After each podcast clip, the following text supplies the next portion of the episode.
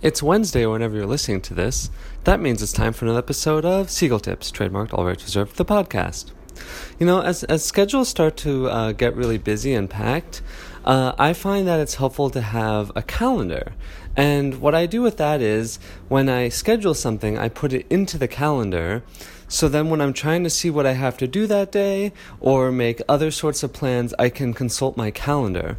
What's also really nice about it is if someone says, Oh, let's hang out later, and you can say, Oh, let me check my schedule, and it makes you seem really important, and also that that person doesn't have enough going on. For more tips, visit alexseal.com. Thank you.